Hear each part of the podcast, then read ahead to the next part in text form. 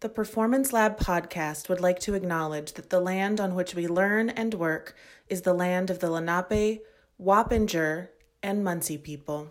The Performance Lab podcast is invested in the sharing of knowledge and cultivation of curiosity between makers. We invite guest artists to lead a workshop with the MFA candidates of Sarah Lawrence College, after which we interview them. We ask questions tailored to their individual practice, delving deeper into the how and the why of creation. Inspiration is all around us, but how do we hone in on the subjects that drive us? They share with us their tips, tricks, and sources of inspiration. Reflect on past performances slash projects. And keep us up to date on what is next. Stay tuned for the Performance Lab podcast. Hi there. Uh, welcome to the Performance Lab podcast. My name is Ricky Brown. My name is Chanel Blanchette. And uh, I'm a first year grad student. I'm a second year grad student. At Sarah Lawrence College. And today we have with us Jaamil Olawale Kosoko. The wonderful Jaamil Olawale Kosoko. Thank you for that. it's so wonderful to have you here with us today. Yeah, thank you. A pleasure to to chat with you both. Um, would you like to tell us a little bit about uh, what you talked about with us today earlier in our workshop? It was such a pleasure to have you speak with our grad lab class earlier today. Would you mind summarizing a bit what you talked about? Uh, sure. Yeah, I think it's so important to be able to have a conversation that is honest, that is, you know, down to earth. I try to teach as I speak you know, speak as I teach. And yeah, so this was no different. Um, really sort of sharing some themes uh, around creative practice that are particularly important to my heart and and the way in which I I live my life really. Um, and so attempting to complicate, you know, some of the ways in which we we think about difference and negotiate, you know, theater from reality and digitality. Um, thinking about themes of cloaking and and sort of protective coding, and yeah, thinking about the biomythography, uh, autoethnography, fugitivity, you know, just all the things, you know, just light light stuff. um, but yeah, it was it was a fun class, and I had such a blast. Um, really lovely to be in the room.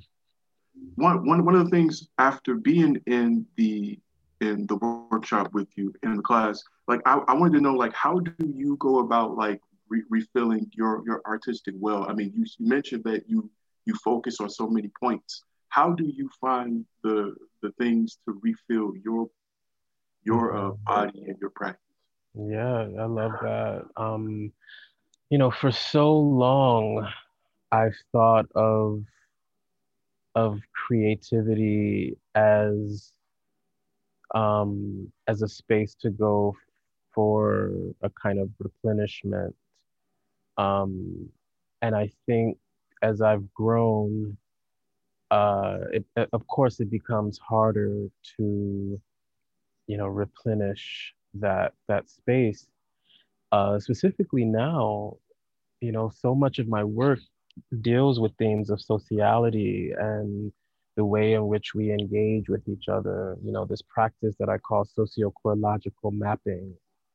You know, um, this this this idea of, you know, building worlds within worlds and communities within communities and being able to sort of uh, develop the sort of language and imaging that's needed to communicate and archive, you know, these alternative realities. Um, but this is a this is a kind of survivalist project that you know we see in you know we see in Vogue, we see in uh, the the Negro spiritual, we see all of these these sort of coded survivalist strategies. Um, and so uh, for me, you know, my creative practice, you know, I've, I've tried to make that a place where I can do that kind of work. Uh, but of course, you know, as I've grown older, uh, it's it's more difficult, and so it's really important for me. I mean, I'd say pre-pandemic, you know, travel was a way that I would replenish. Um, I don't do that as much, um, but I still love a beach. I love a sunset playa. You know, I love a sunset kiss on the playa, if you know what I mean. um, so yeah, so that's you know, those are some things that I do to, you know, replenish. I I'm like totally vibing with this idea of the beach. I miss it. I want to go to it. Something that I'm really curious about, um, and you mentioned it um, earlier um, in the interview, is the idea of autoethnography and biomythography. And I'm wondering if you can talk a little bit about uh, the difference between those two uh, for the listeners and how um, that plays into your work and why you're why you're drawn to those those ideas in your work. Mm-hmm, mm-hmm. I I will say this. You know, I grew up in a house that it felt like there was theater every single day. I mean, there was always drama. Um, there was always, yeah, there was always something happening. And so you know, in a lot of ways, I, I think of this and I acknowledge this as my my kind of introduction into the theater, you know, into the theater of domesticity, um, into a theater of the theater of dysfunction, you know, a, the theater of displacement, uh, a theater of survival, you know, but these were some real hard uh, truths, you know, some the, the, the real life work. Again, which is why it's really hard for me to, to do this, you know, this differentiation between the digital and what's happening in real life and what's happening in the theater because it's so cyclical and connected and intersectional for me. And and yeah, and so I'd say because that was the theater that I knew, that I that I that, that you know that that was my first training, and so um, and so when I was able to you know develop language and and and go to university and and really begin to um, understand like what was happening and begin to theorize around my my own life really. Um, you know that that is what led me to autoethnography. Um, and it's you know this idea of uh, and i've always felt like this you know as a researcher as a kind of dramaturg of self you know doing this work of autoethnography uh, is there's something anthropological about it. Um, researching you know unpacking the memories unpacking um, the trauma as information as and then uh, being able to sort of intellectualize it and speak to it and theorize around it and, and make performative proposals around it. Uh, you know, the poets call this confessionalism, you know, kind of confessionalist poetry. Um, and so that was that, that has always been a strategy for me ever since I started really writing and, and writing poems and all of that. Uh, you know, the art space was a site of autoethnography and a site of research and unpacking and coming to terms, you know, and, and basically doing that, you know, in public, uh, which is unfortunately, I think, the work of the artist is to make the personal public. Uh, yeah, but all, all to say, so that that's what you know, how I how I think about autoethnography, um, and then biomythography is uh, would come to me much later um, as a kind of creative strategy invented by the ancestor, uh, the high priestess, uh, Lorde. But yeah, you know, essentially the auto, the auto, or the the biomythography um, refers to Lorde's foundational work, uh, Zami, a new spelling of my name, uh, which was published in 1982, and this was the year that I was born. And so I, I think of this sort of, I think of the auto, I, I think of the biomythography as a kind of portal, you know, that opened for me literally the year I was born as a way to hold me, to hold my blackness, to hold my queerness, um, to hold my ancestry, to hold my history, my biography, uh, and all of the sort of mythological proposals that might spin out of me. Um, to, to, to have another way of being in the world that moved beyond the, the traditional forms of, of the novel or you know whatever the colonialist project has sort of instilled in us as you know the proper way to sort of write um, you know a book or a memoir or whatever that may be. But but Audre was like hey i have another proposal here's what i'm i want to offer um, and and and for me it, it becomes a kind of a kind of shelter you know um, to think of a kind of radical feminist experimentation black radical feminist experimentation that can both hold our ancestors, but also hold many generations to come.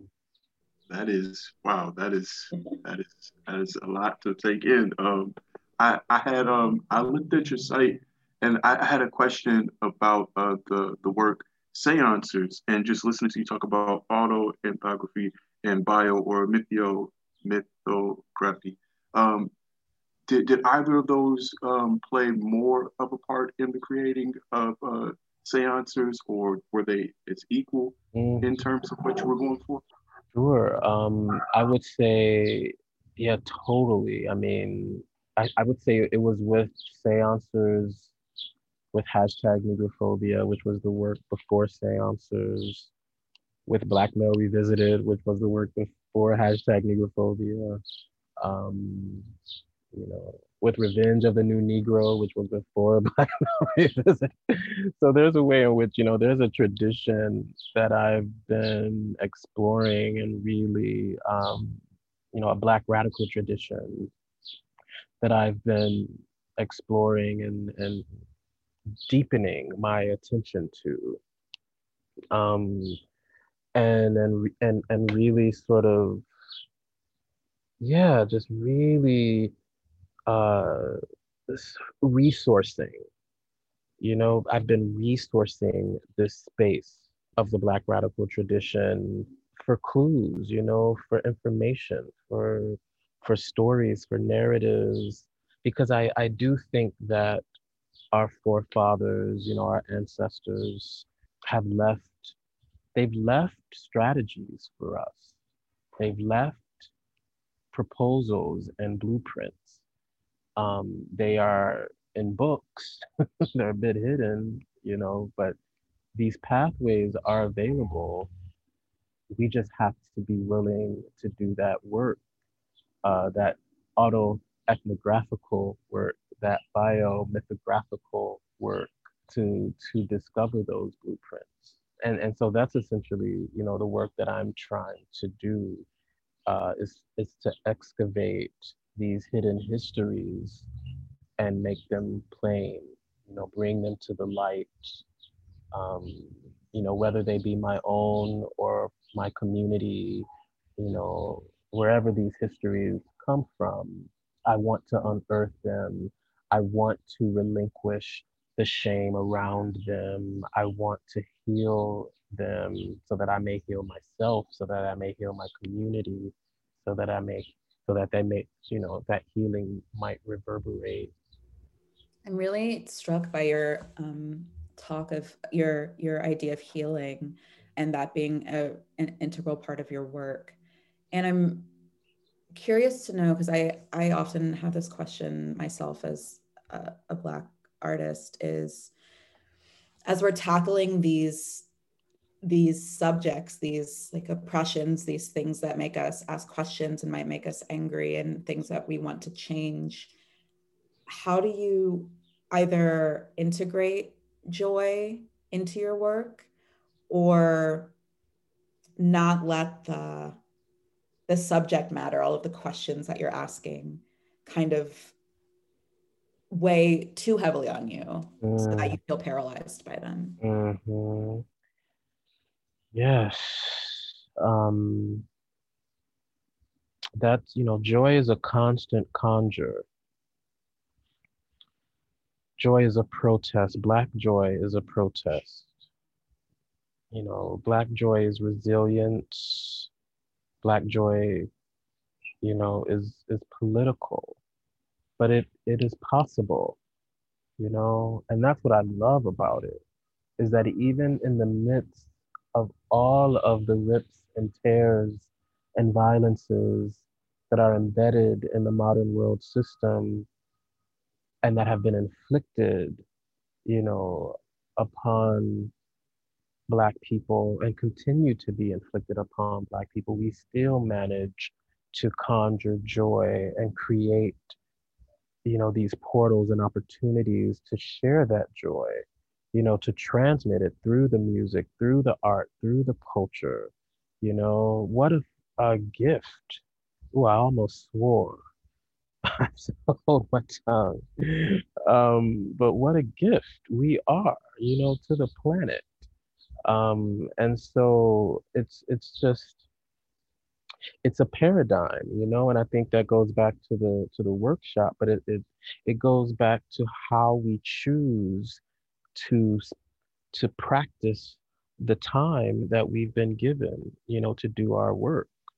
You know i can either sit and practice a, a kind of you know routine that has me imprisoned by this constant notion of being, you know, lesser than or broke or whatever the issue may be that is so oftentimes, you know, positioned on Black bodies. Um, and all of those, you know, those violences, and you know, so I could, I can choose to let that absorb me, or I can choose to think otherwise to think differently. I can practice, I can practice a kind of refusal, you know, that allows me a different kind of gesture, you know, that is different than the rest of the ensemble. You know, I can take that, that I have that power within me to do that. Now we're taught not to do that. If anything, you know, that's what, you know, socialization, what is it? Uh, assimilation, you know, wants us to to do away with our you know our ancestral knowledges um, but we know better you know? And although so much of those histories have been stripped from us we still are doing that work you know? We still are doing it. It's it's epigenetic you know? Um, but it's very fragile you know? And modernity you know, is, is doing something different to the black body and is forcing it to behave differently and and is losing is is, is you know the the facade of modernity is disconnecting us from our true north and is disconnecting us from the environment. And and this is something that we have to remain critical of. Uh, it's really important that we remain critical.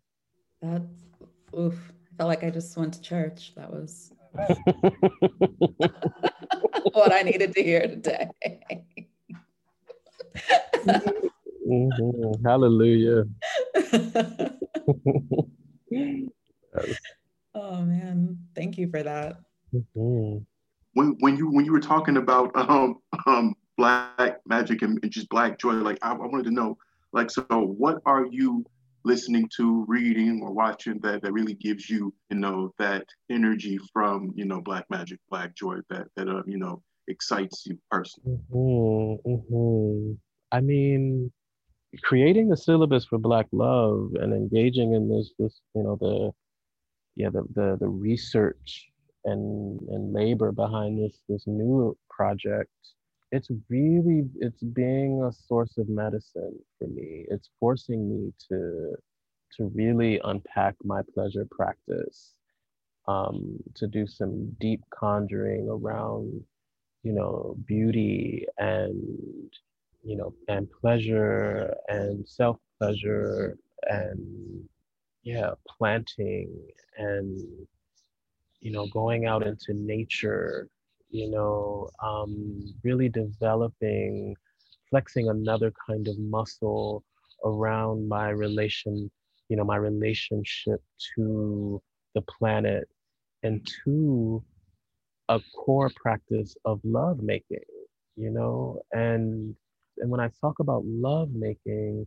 you know, I'm I'm thinking beyond, you know, intercourse, of course, but it's it's around literally how we engage in a deeper, you know, sensuality, a deeper eroticism to the planet. You know, this is again, you know, uses of the erotic after Audre Lorde, um, the erotic as power, you know, uh, is asking us to, to, to, to, to, to practice this kind of excellence, um, this excellence of self-realization.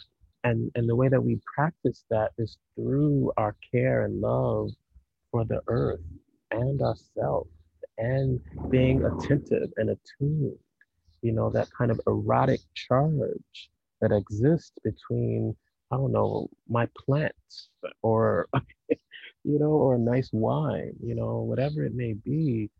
But just, you know, having those moments to, to, to listen deeply, to listen so deeply, to get a little lost even, because it's in that, that loss where we, I think, can do some of our deepest, mysterious dreaming, you know, and you know how I feel about dreaming. You know how I feel about dreams. I wanted to ask, kind of maybe as a closing question. Um, we've talked a lot about what fills your artistic soul and spirit. Um, I'm curious as to what is a meal, like a food that brings you comfort and joy um, and makes you smile, refills your cup. What mm. is a meal that does that for you? Mm-hmm. You know, the, the the the really obese person, oh, obese person in me uh, cannot answer that question because uh, there is no way to to choose only one. Um, yeah, I have this image of myself just like just like in the bed with just like a pl- like platters. Of, like me yesterday. I did that. That was me yesterday. Exactly. I'm also living in that space. so there is no one meal. You know, there are several. You know, meals um, that that do that work, and and I must say, you know, I've been able to because so much of food is community you know so much of food is history and like connection and oh there's just so much beauty and and cooking and like sourcing fresh fruits and vegetables and you know just like those little things. You know my dear friend uh jen kidwell you know like by hook or by crook this woman is at the farmer's market. And I'm like, I get it. I understand, you know, because she just refuses to, you know, have anything less than like local, fresh, you know, produce. And I'm like, yes, I get it. You know, we have to, we have to, we have to be conscious in that way. So, all to say, um, I, I can't answer that question because there's there just is no one no one answer, but my my palate is expansive. I'm an international citizen, so you know I like to eat all kinds of things, and you can take that however you will. Respect, respect to that. Oh my goodness. You guys got me. It's three o'clock. It's the three. It's three o'clock in the afternoon.